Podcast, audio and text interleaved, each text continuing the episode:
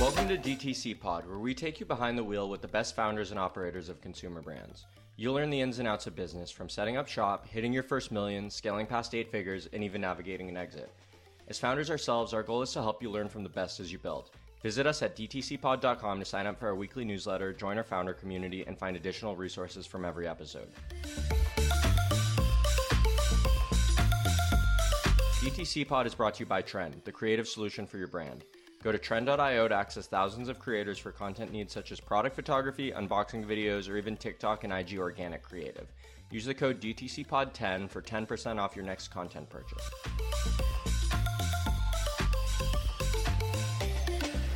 Are you curious how much your business is worth? Get your free no obligation offer from OpenStore at open.store.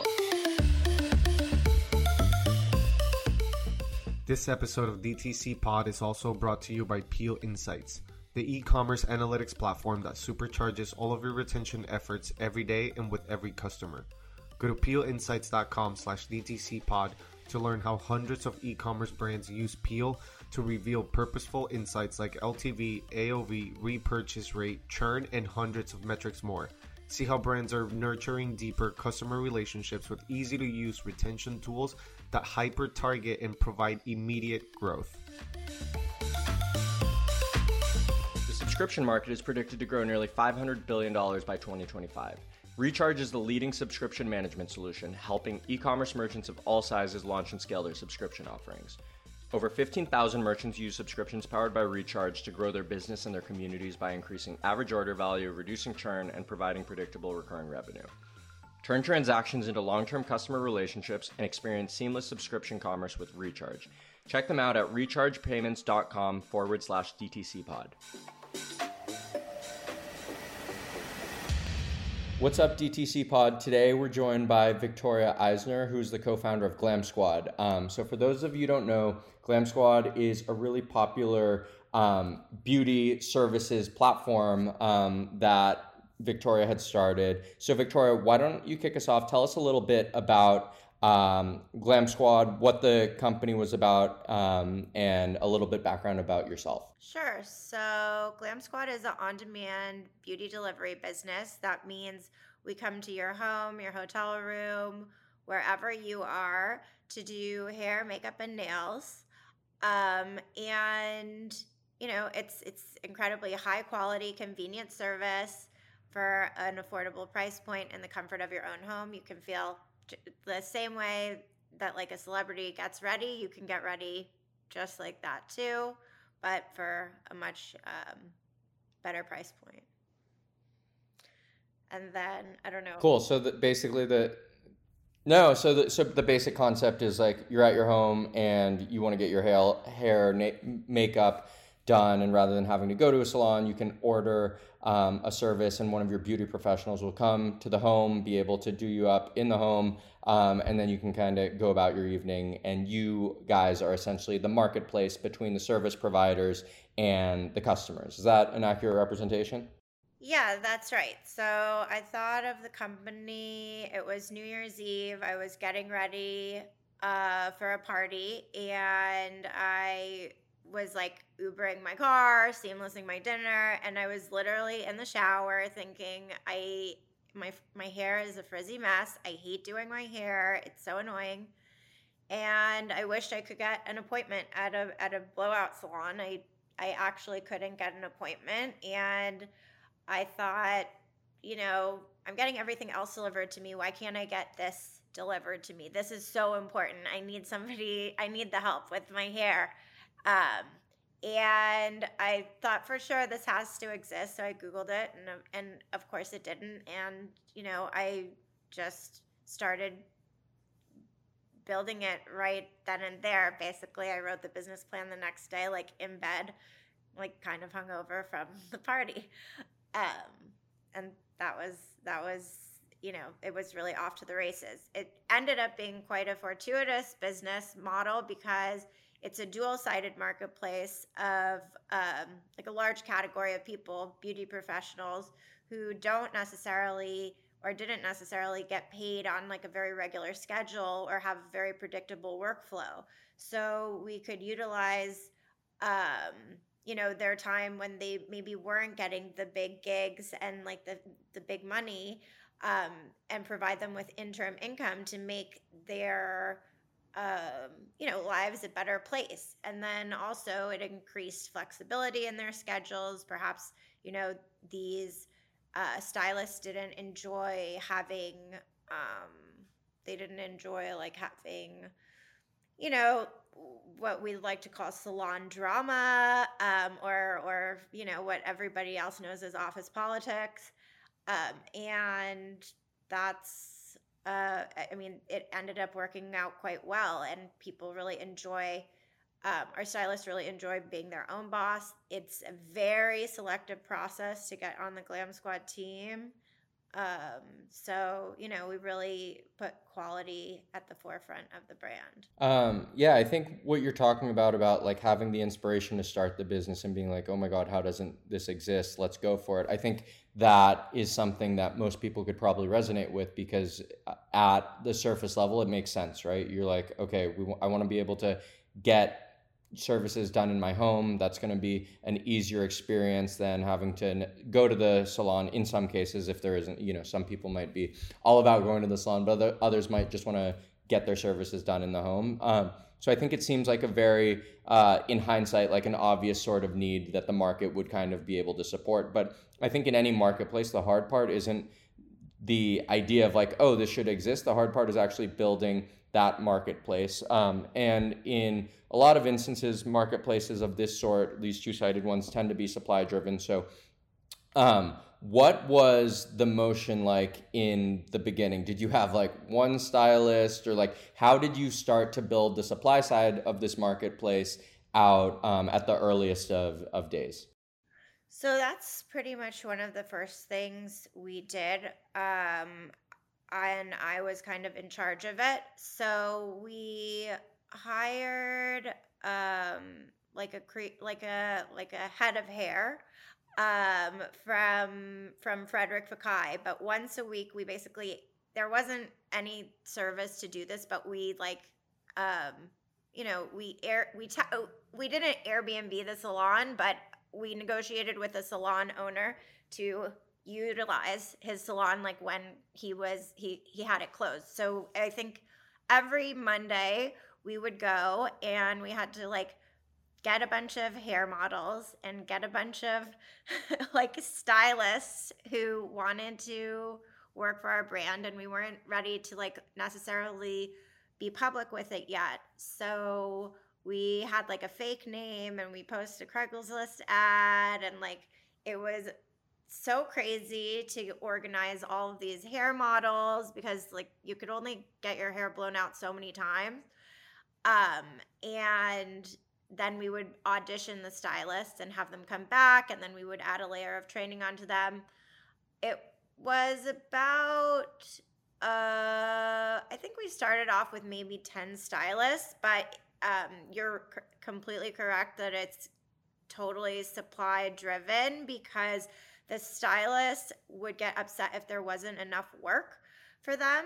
And obviously, like, you're just starting out as a business, you're fledgling, like, you don't really have, like, a whole lot of customers, like, at the beginning, or, like, you don't have, like, the flow at the beginning. So you, like, we were basically, like, oh my God, they're leaving if we don't give them enough work. Like, we better get customers like now to give them work. Like, otherwise all our hard work is just totally gone. So a lot of, you know, a lot of energy went to keeping the stylists happy. And then a lot of energy went to keeping the customers happy, and like to keep both, people happy, was quite challenging, and a lot of work. No, I think that's something that's really important. So, and it's something like we went through too. So like my business was seeded, and we were a marketplace between customers and restaurants, right? And I remember the first restaurants that we had on board, we were like, okay, great. Now we've got these restaurants, right? And now we have to like put butts in their seats. And so I remember there would be times where like we would be literally like paying our own team to go out, like, hey, dinner's on us, just go out and eat at these restaurants to keep them happy, make sure they know they're getting business. And I think this is probably one of the hardest parts about building a marketplace in the early days is you convince the supply side that they should be on your platform, you're going to help give them more business. And then you've built this relationship, you built all this excitement, but then you also have to manage the demand, because in the earliest of stages, it's not like you have like crazy customer demand because you're a brand new service, right? So you need to be able to like manage it and make sure that you're the people who took a bet on you, you're on the supply side in the early days, you're sending them enough business to like keep things moving and start that flywheel turning, where then, you know, customers start to refer other customers organically, you can layer in some paid growth, and then all of a sudden one day you look up and you're like, okay, this marketplace is kind of actually running itself, right? So I guess the question that I would have in terms of like the early stage sort of things is like, where were you getting your customers? You said you had to like go out and you're like, we have these 10 stylists on and we've trained up and they're looking for work. So like, where did you go to customers? Was this cold traffic? Was it like people you knew? Was it, where'd you get them? It was a little bit of both. Basically it was friends of friends. So we built up like this stockpile of stylists and they all started getting very angry. Like, so when are we working? And we realized like we had to, you know, like put up or shut up. So I sent an email to 100 friends and friends of friends, basically people who I knew had disposable income, who were like high maintenance women, who like definitely were beauty girls and probably already got blowouts anyways, who lived in Manhattan.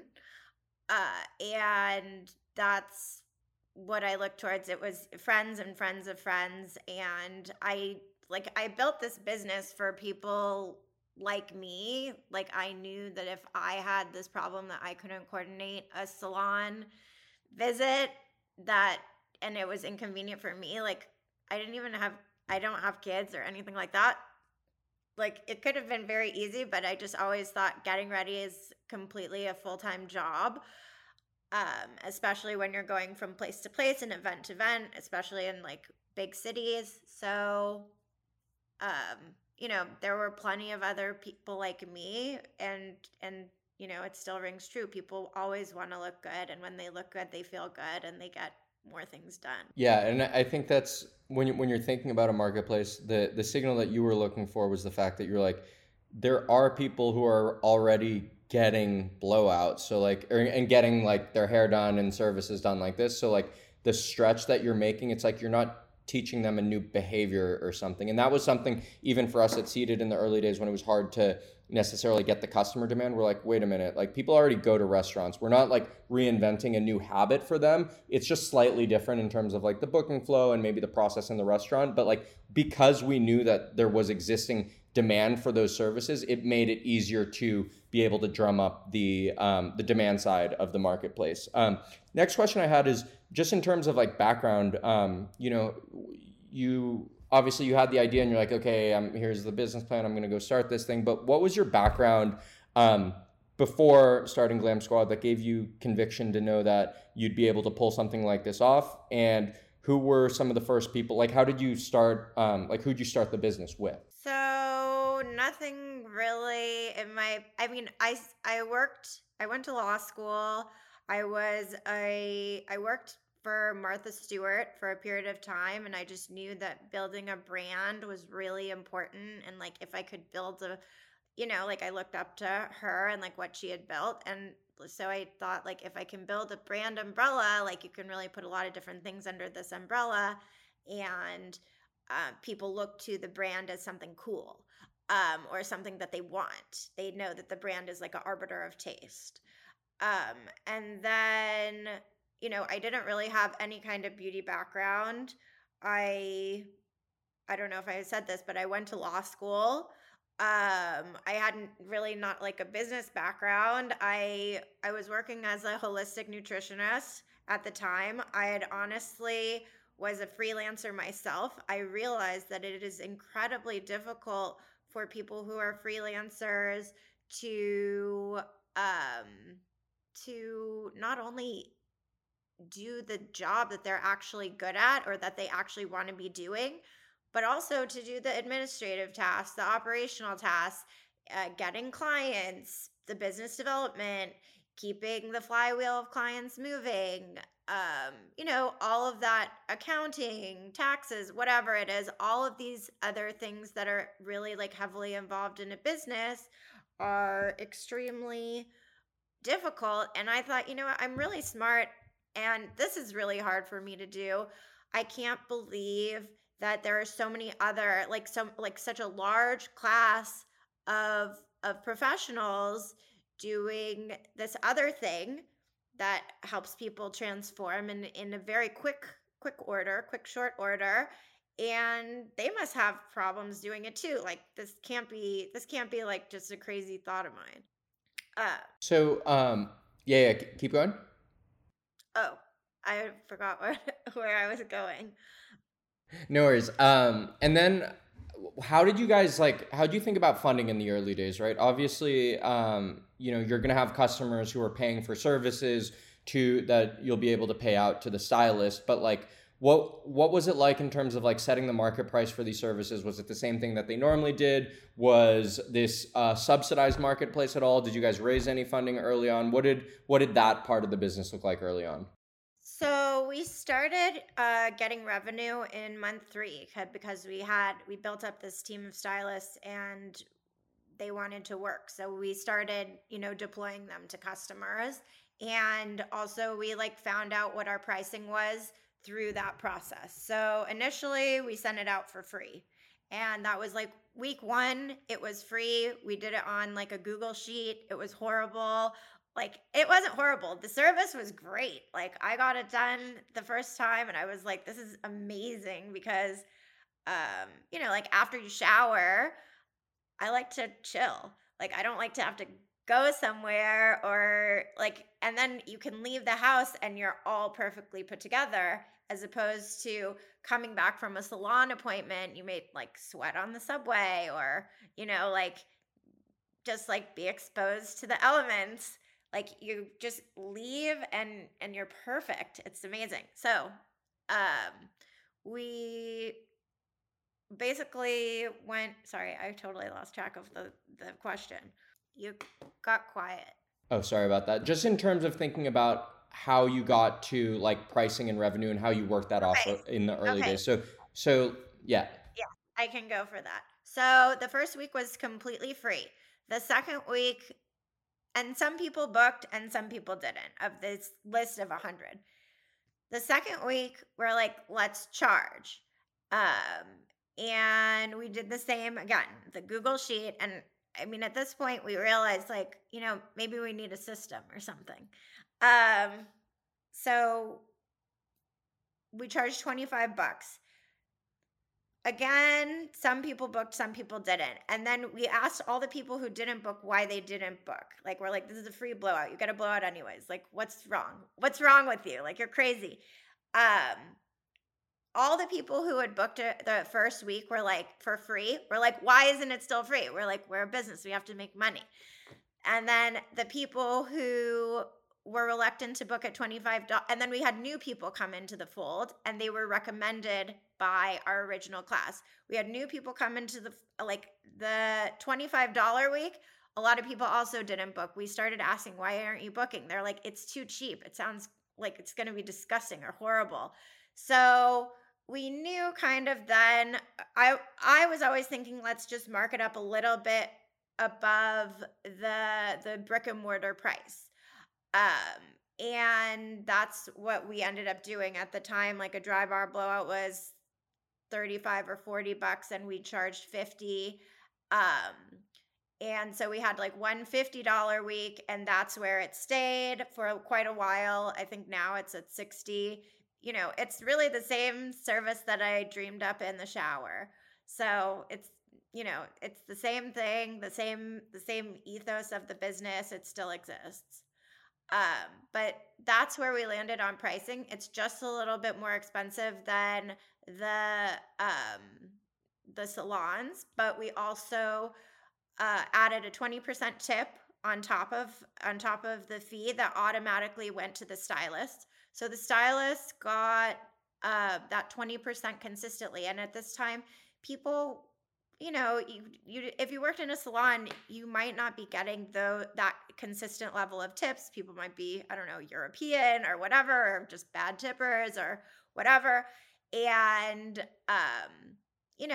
that was really their livelihood. And at that time also, like a typical Dry Bar employee was making like $9 an hour and living on those tips. So that obviously is nothing. And, it's sad that like that is like what like that is considered like even like a decent wage. So, we definitely worked harder to make a better wage for our stylists and give them a really, nice piece of the pie. And that was really exciting because it was really creating jobs that were, like you could make a decent income. You could have the freedom that you wanted to. You could do what you loved. And perhaps you didn't have the most amazing business development skills. Perhaps you weren't the most outgoing stylist, in town, but maybe your technical skills were incredible and you're really sweet, but, maybe you're just not that outgoing.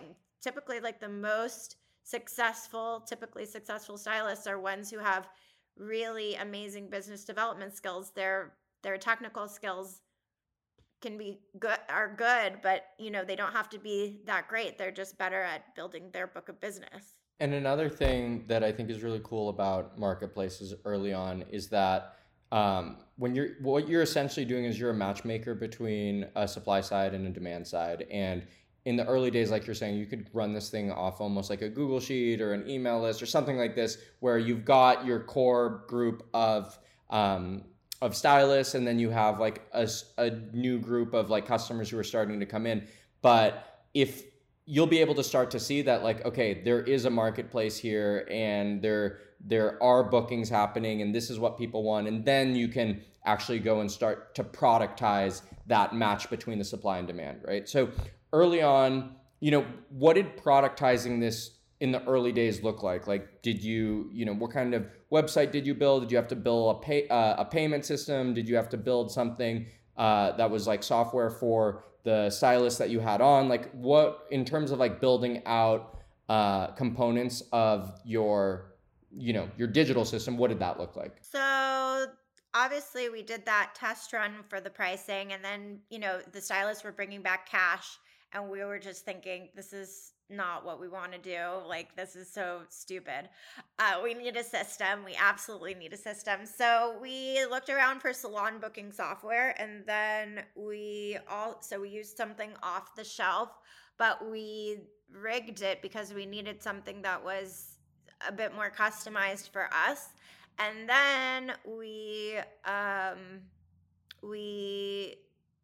basically had our app being, so first we had like it's like what I like to call like dental floss and tape. Like when you're doing proof of concept stuff, you can't really invest that heavily into, software. And at that time, like everything was, very code heavy and like fancy and like took forever and was like super duper expensive. So we didn't want to, shell out a big chunk of change for software. So what we did was we kind of like, scissor and taped it together from like an existing system. We had originally when we had a website, and we always knew we wanted the app. So we were building the app simultaneously, but like that was kind of like on a payment system or whatever. Like we were like developing it a little bit, it took a little while to develop it. So from the, and then in our app, we really used, we said it was proprietary technology, but really the back-end system was an off-the-shelf thing, and we used a bunch of APIs to make it our own. And then now we have a more bespoke system and like it's fancier and we have like a beauty professionals app. But the truth of the matter is I think now like if you're looking to build something, there's so many easy ways around it or ways you can plug things in or bridge all the gaps. And, you know, like you don't have to invest that heavily into like – now I just think it's so much easier. Before even like getting like a scheduling software, like what did not exist, and like mobile payments and like stuff like that also did not exist. Like it was revolutionary that we were taking credit cards for tips for stylists. Like that was a big deal. And also like the stylists really pushed back on that because they were like, what are you talking about? Like I want my cash. So, you know, it's like, I think you have, it's kind of like pushing a rock uphill, but, you know, you find out what you need and you kind of like work around it and then build it to your, you know, specifications. Yeah. And just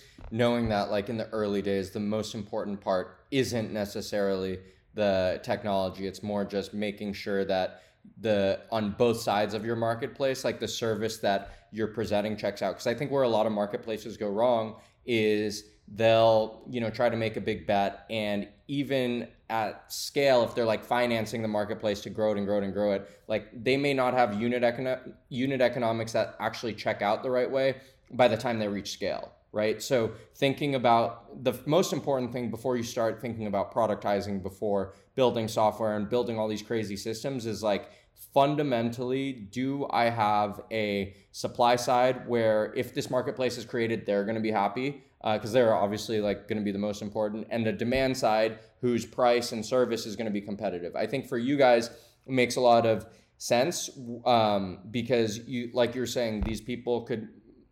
On the supply side, they could be getting extra work. They're making a comparable rate, if not like more, to what they're making in the salon as is.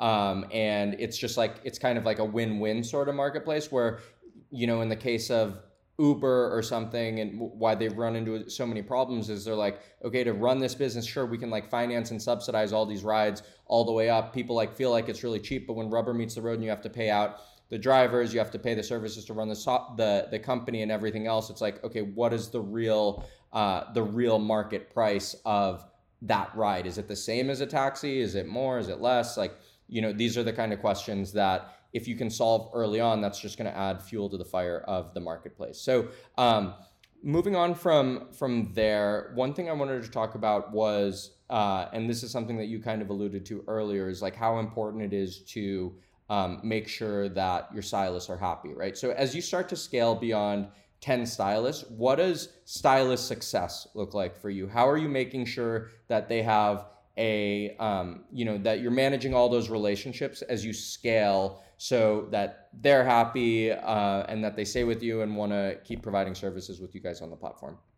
So I think that was probably one of the biggest challenges to do because, you know, like it's definitely an artistic, like stylists are definitely artistic people. Like they want to, like they all kind of have different personalities and they like being themselves, which is amazing. But it's also, you know, they're also like, we were like a kind of like a tech company, and these are people who are working with their hands. So we're like asking them like, how come you didn't check your emails? And like, you didn't get the answer to the text messages. And they're like, yeah, cause I'm, you know, blowing out this person's hair or doing this person's makeup. Like I'm not in front of a computer, like waiting for an email to pop up or anything like that. So you know, we had to definitely like teach some behaviors of like, hey, really got to check your emails and stuff like that. We had to really have amazing communication between our customer service teams and the stylists because the logistics can get so crazy, especially on like busy seasons or busy days. You know, it's hectic. And like just getting from place to place, you know, there can be delays. It's normal. It's natural. So, you know, putting out fires is equally important. And to really cultivate the community, I think we worked hard on not only selecting really incredibly talented stylists, but also developing their skills, giving them continuing education, providing them with really cool experiences, and matching them with really cool, like, we would always have like very cool brands come in and give them stuff, and you know, have like, you know, super cool celebrity clients. Maybe they're not getting that type of exposure when they're, you know, like working it. I mean, a lot of them worked in very different places. Some of them worked Fashion Week, some of them didn't, but to get to work at Fashion Week was exciting, or to get to, you know, go to like Paris Hilton's house was really exciting. And, you know, you might have been just like a salon at like a place in Queens or in the Valley or something. So there is, you know, we gave them a lot of opportunities, and we also really focused on continuing education and career development, and making sure that their skills were the best of the best, and that they're getting, you know, real support, and also having, you know, some fun events to really recognize their work and make them feel like they're part of a community, because I think that was also a really important quality and a really important aspect. Like, everyone kind of likes to feel like they're a part of something. So, you know, recognizing employees or like the people who work for you is really critical, and it's you know, easy to do. It's not a big deal.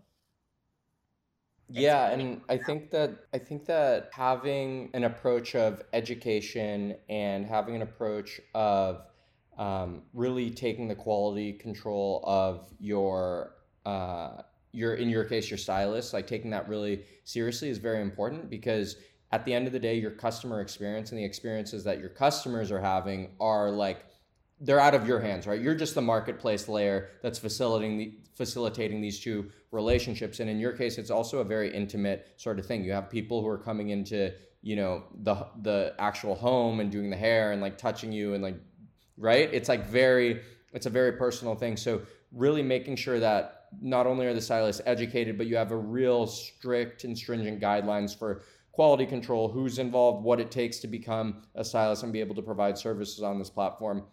Something that's obviously going to be of utmost importance, right? Yeah. And I mean, we also kind of like help them or like increase their level, like levels of professionalism. Like, we had really, you know, like, should I take my shoes off? Which hand you should shake their hand with? How to introduce yourself properly? Just, you know, it's little bells and whistles, little touches, but handling a customer in like a really nice way, and a really like kind of nice, consistent, high-end way is a great skill set to have. And also, you know, like, it helps you improve. And then even from going from really having the stylist listen to the client feedback and say like, you know, what are you doing tonight? Or where are you, you know, like, is there anything you would change if, you know, like, is there anything you would change with your style? Then you can get the real feedback, and to actually listen to that and not be so, you know, like to take time to listen to that and to really like understand the customer's feedback, as opposed to just like, you know, deer in headlights it. Yeah. And I think another thing there that really jumps out is the fact that you guys, you know, you're approaching it from a lens of hospitality, but I'm sure that like when you started this, the first thing in your head wasn't like, oh, we're going to tell all our stylists to do this and then have the same procedure around the shoes and then the right questions asked. But as the service starts to become more repeatable, and as it starts to grow, then you start thinking about all these like little touches that can create that brand experience, if you will. So every time they're getting a Glam Squad stylist, that it feels like it's coming from the same brand, right? Yeah, well, we thought about all of this stuff like from the beginning is the truth of the matter, just because we wanted it to feel luxurious. We wanted it to feel fancy, even though it's like in the comfort of your own home. And, you know, this is at a time when like it was kind of hard to build a brand when you're thinking of like there wasn't Instagram stories back then. There wasn't like things where you can like show your experience. That just didn't really exist like at the outset. So it was, you know, it's a lot harder to promote with like a static photo, and like, you know, also like what's the meaning behind that? So, you know, I think all of those types of things are really important, and also just really listening to the customer and really understanding what they want. And also even listening to your stylist. You have to listen to both sides of the marketplace, because they're really they would say like, hey, you know, we want more of this, or we want more interaction with each other. We want to be able to feel like there is a community here. They asked for it. Next, so, you know, that was something we delivered. No, 100%. And Victoria, the next question that I'd have is around markets, right? Because I think one of the hardest things in these types of marketplaces is the fact that once you've done it in New York per se, you're like, okay, we're going to create this marketplace in New York, and then all of a sudden you're growing, and it's like, okay, now I have to open up an entirely new city, right? And it's almost like you're starting all over again. So what was the next city that you opened, and what was it like? What was the process for you guys to open up a new market? So it was exceedingly difficult to open up a new market. We focused a lot of energy on New York City at first, just because it was so concentrated. You could take the subway, walk from spot to spot. Like, we knew, you know, people had money there. People wanted luxury experiences. People were always on the go. Like, it was important.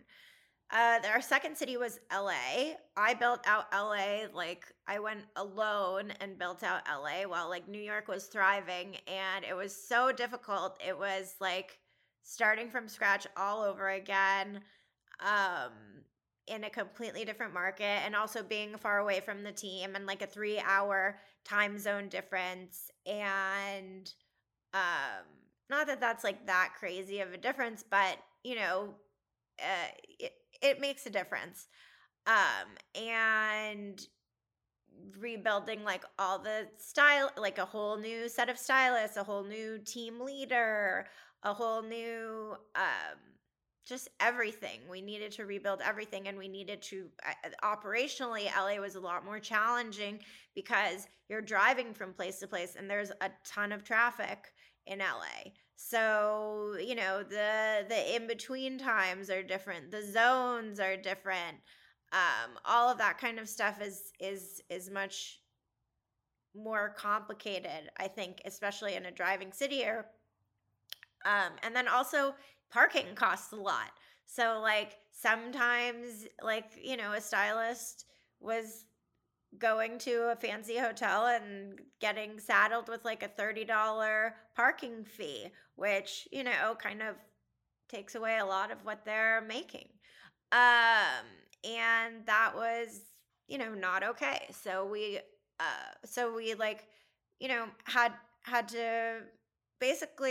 to rebuild it all over again in a different city. It was exceedingly difficult, but I think from that we learned to make processes and kind of like a playbook of how to redo it, to implement in our other cities for growth. And that made it a lot easier. And also, you know, instead of launching one category at a time, we launched multiple categories. We launched hair and makeup at the same time in LA, whereas we launched just hair, then makeup, then nails in New York. And like, it was a slow and easy progression for when we were ready. You know, we had more of an expectation when you go to a new city, but have people who want it in both cities. So like you have to level up your game and also like create different processes to make sure you can deliver the same product you do, like, in a different place. Yeah, I think that's so on point in terms of, like, when you're launching a new market, it's like you're starting all over again, and you really need a playbook to be able to replicate exactly what you did, because you're not going to individually be able to open up every market. You're going to, at a certain point when you scale, you're going to bring on other people, other teammates who are going to need to know exactly what you do, how you build it out, what services are offered, how you recruit your supply, how you recruit your demand, how you launch, how the brand communicates that you've launched a new market, all these different things, right? So one thing that you mentioned that was really interesting about when you opened up LA versus New York was that you were launching with multiple services. And I think what's unique about your business in terms of Glam Squad is the fact that it's not just about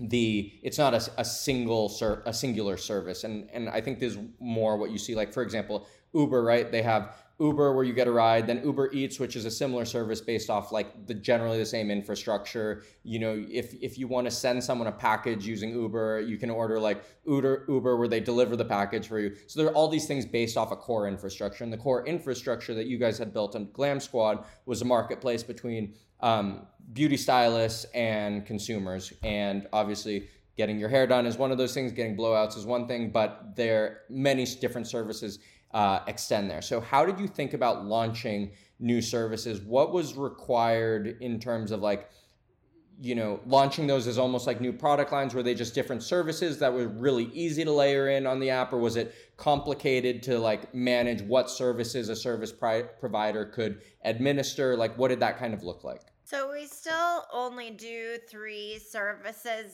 like, or 3 core areas, I guess.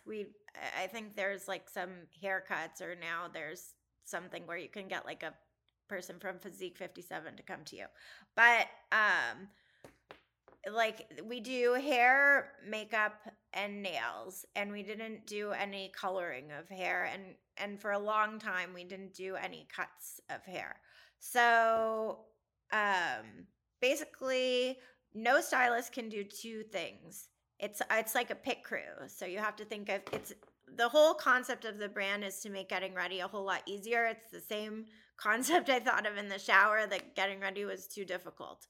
And I wish there was a better way to do it, that I would look better at the end product. So no stylist does 2 things. A lot of stylists are like, I do hair, I do makeup, or I do both. You're like, well, pick one. Stay in one lane, because we want the best of the best in each category to be able to execute in that category. And then also, just for client efficiencies, you can get your hair, your makeup, and your nails done in an hour, ready to go, looking perfect, you know, all the modalities. And you don't have to worry about, oh, well, it's going to take 2 hours because, you know, whatever. Sally does hair and the makeup. So, you know, it was mostly about client efficiencies, making getting ready a lot easier. And I think when you launch a different like category, it was equally as difficult. It wasn't as difficult because usually there was more demand for the category, but it was difficult because we just wanted to make it really amazing, really great. So the quality really had to be there. You know, carrying all the makeup from place to place, it was a lot heavier than carrying the hair supplies from place to place, because there's just more of it. And then also cleaning of the brushes, and you know, the nails needed different things, different tools, and you know, things could spill. So it was like, we always got a specialist in the category to lead the growth of the category. But, you know, it was always challenging to put on another category, but it was also very exciting. And it was so exciting to kind of like see the vision come to life of, you know, being able to have all of these amazing beauty services in the comfort of your own home. You didn't have to go anywhere. You didn't have to, you know, go out of your way, traveling half hour each way to go to an appointment. Somebody came to you and, you know, it was the ultimate inconvenience. One thing I want to talk about is growth, right?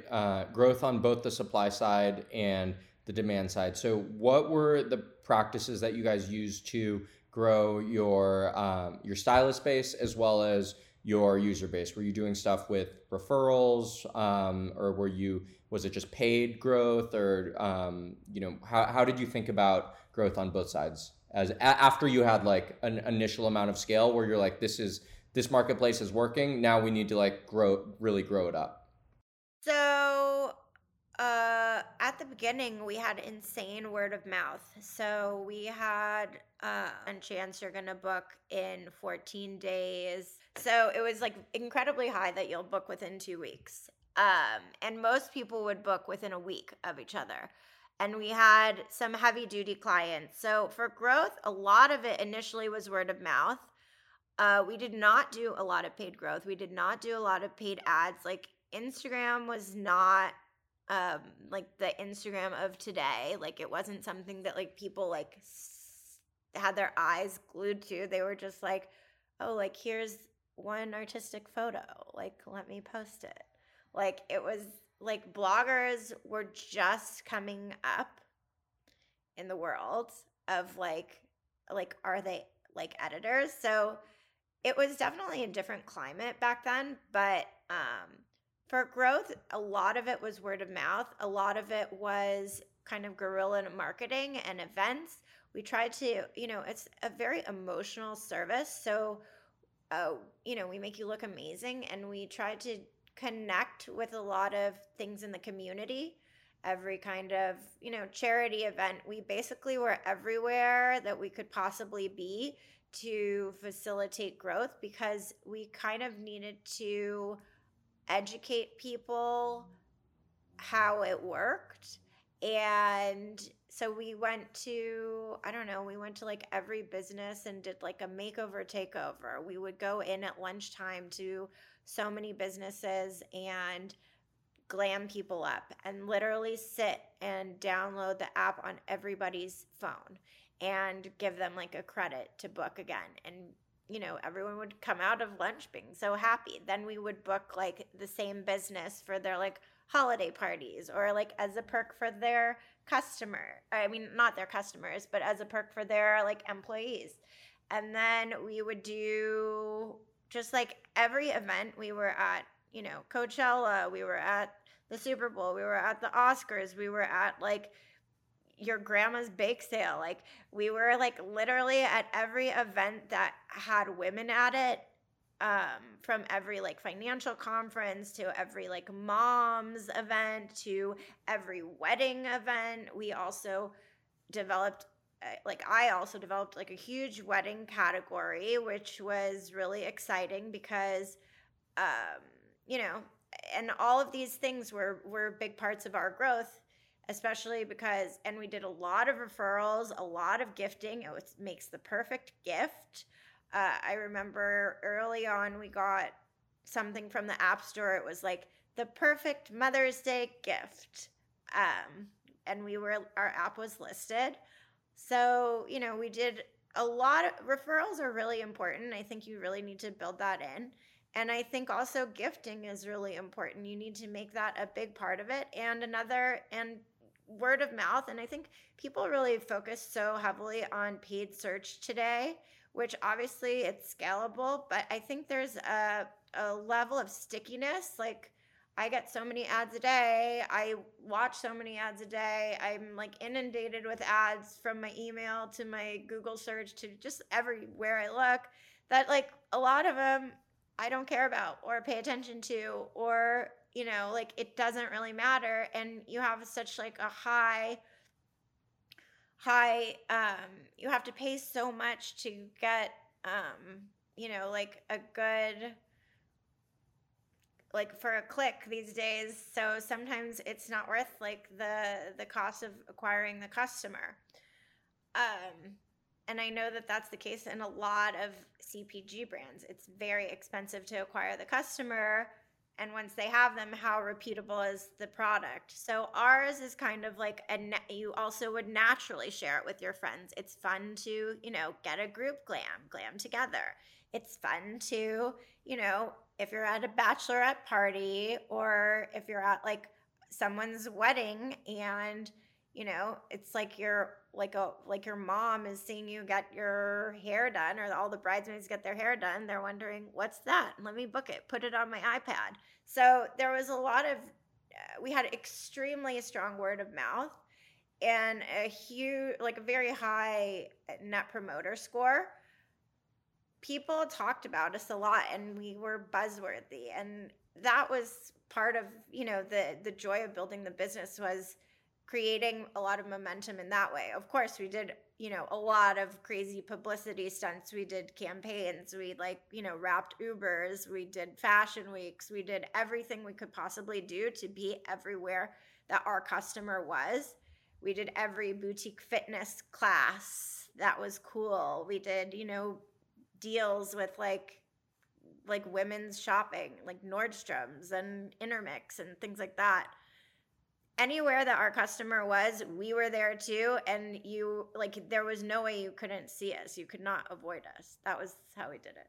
Yeah. And I think what's really cool is thinking about that initial use case you were talking about. It's like, we're here to help you get ready easier. And then once you've like nailed that down and you've proven out that that can work for anything that someone's getting ready for, like really dialing in and becoming specific, like, okay, we're going to help these people get ready for their conference. We're going to help these people get ready for Fashion Week. We're going to be here at Coachella where friends are getting ready to go out to a music festival. So now you've gone from like just generic, like our service is working to this, to really dialing in to the use cases. The other thing that really jumped out that I think is really important about is the difference between brand like exposure in terms of like people like seeing your brand and actually using your service or trying your product. It's almost like there's a massive gap, but once someone actually uses your services, uses the product or like tries a new product, all of a sudden it's like light bulb goes off. It's like, ah, okay, I know what that is. And it's good. In your case, you said you had really strong organic numbers. So clearly the metric for you guys was all about how do we get a Glam Squad stylist to do someone's appointment, because once they do it, that person's going to be like, ah, I know what this is and I can come back to it. And I think that's something that's so important, because it's not like growing a brand is not just about all the clicks you're getting. Yes, you have to get clicks. You have to drive awareness. You have to be there, but getting someone to like really take the jump on trying something new, because most people are like creatures of habit, and like really getting them to like try it and be like, ah, okay, that's it. And I think what you had mentioned about like, we literally went to like offices and made people download the app and made them experience it so they would be able to be like, ah, okay, I can come back to this. I know what this is. And it's not just me seeing a Subway ad, which is obviously a nice thing, but when you experience something, it's totally different. Yeah, I think when you experience something, it's just a lot stickier, and you want to build that emotional element with your customer. You want to have them rely on you and make their part of their life better. And honestly, like, we had a huge level of addiction, and I think we still do, of just customers who were completely addicted. And, you know, I meet people every day, even to this day, who are like, oh my God, like, that's you? Like, oh my God, I did it like this many times a week. I love it. But I had one story of a girl who it was very early days, like, and she had like a shampoo brand, it was like a natural shampoo for pregnant women. And I was like, oh my God, like, can we partner with you? It ended up not being like a partnership. We did. But I was just like, oh, perfect. Something in the shower. And like, I love this shampoo. Let's do it. She did not want to have anything to do with me. She was like, no, she had never tried Glam Squad. She thought we were too lame for her and like her shampoo.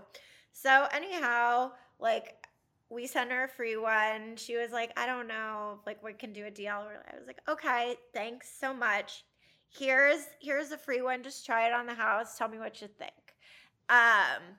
Literally, she got super hooked, but a couple months later, I was building out the LA team. I was starting from scratch in LA. I was building up the service, and this girl like begs me to have lunch, and she takes me to like a very fancy place for lunch, and I'm just kind of like, wow, she's so nice now. She basically like hunted me down. She like wined and dined me, and then she was like, I'm speaking at a conference this week. I need a Glam Squad. I was like, what? We haven't even like background checked the beauty professionals yet. Like, you can't get one. She's like, what are you talking about? She was so forceful that I was like, okay, fine. Like, I'll make an exception for you, but you know, in a good way. So I think if you can make your product have that addictive quality or have like a level of emotional stickiness, that's really important. And what you're getting people hooked on is the feeling of having, you know, something that you can't achieve on your own. You can't achieve that level of makeup on your own. You can't achieve that level of hair on your own.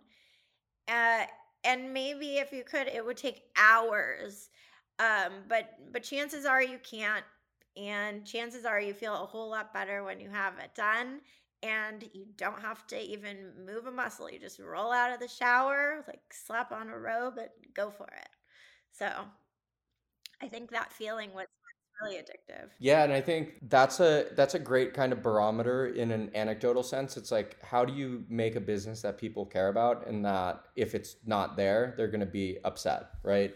So even having those like anecdotes are probably really, you know, that's really encouraging when you're building your business, because those are the types of signals, even in an anecdotal sense, that you want to be seeing to make sure your service is actually needed and wanted and not just like another throwaway sort of service that no one needs. So anyway, as we wrap up here, you know, just wanted to see where we can find you online. Where can our audience find you? Are you on Twitter, LinkedIn? Where can they find more about you and Glam Squad? You can find more, I guess, I don't know what to say for this, but I'm on Instagram, The Real Victoria Gloria. I'm also on, you can follow Glam Squad at Glam Squad on Instagram. You can also follow me on LinkedIn, Victoria Eisner, and you can also, I guess, book on the app. If you want, you can use my code and get $20 off.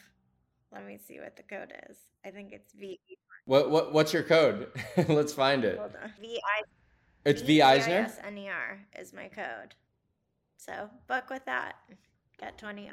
All right, DTC Pod. You heard it here first. No, and I think, you know, thank you for coming on. It's been really fun to hear about how you built the business. I know it's something that I don't necessarily use as a guy, but I have had Glam Squad come to my house to do, you know, my girlfriend and her friends, and like they've done it in my own home. So it's just really cool to see how these sort of businesses that have reaches in across so many markets and so many cities, how they're built. So anyway, congrats on everything. Loved hearing the story, and thanks for joining us on the pod today.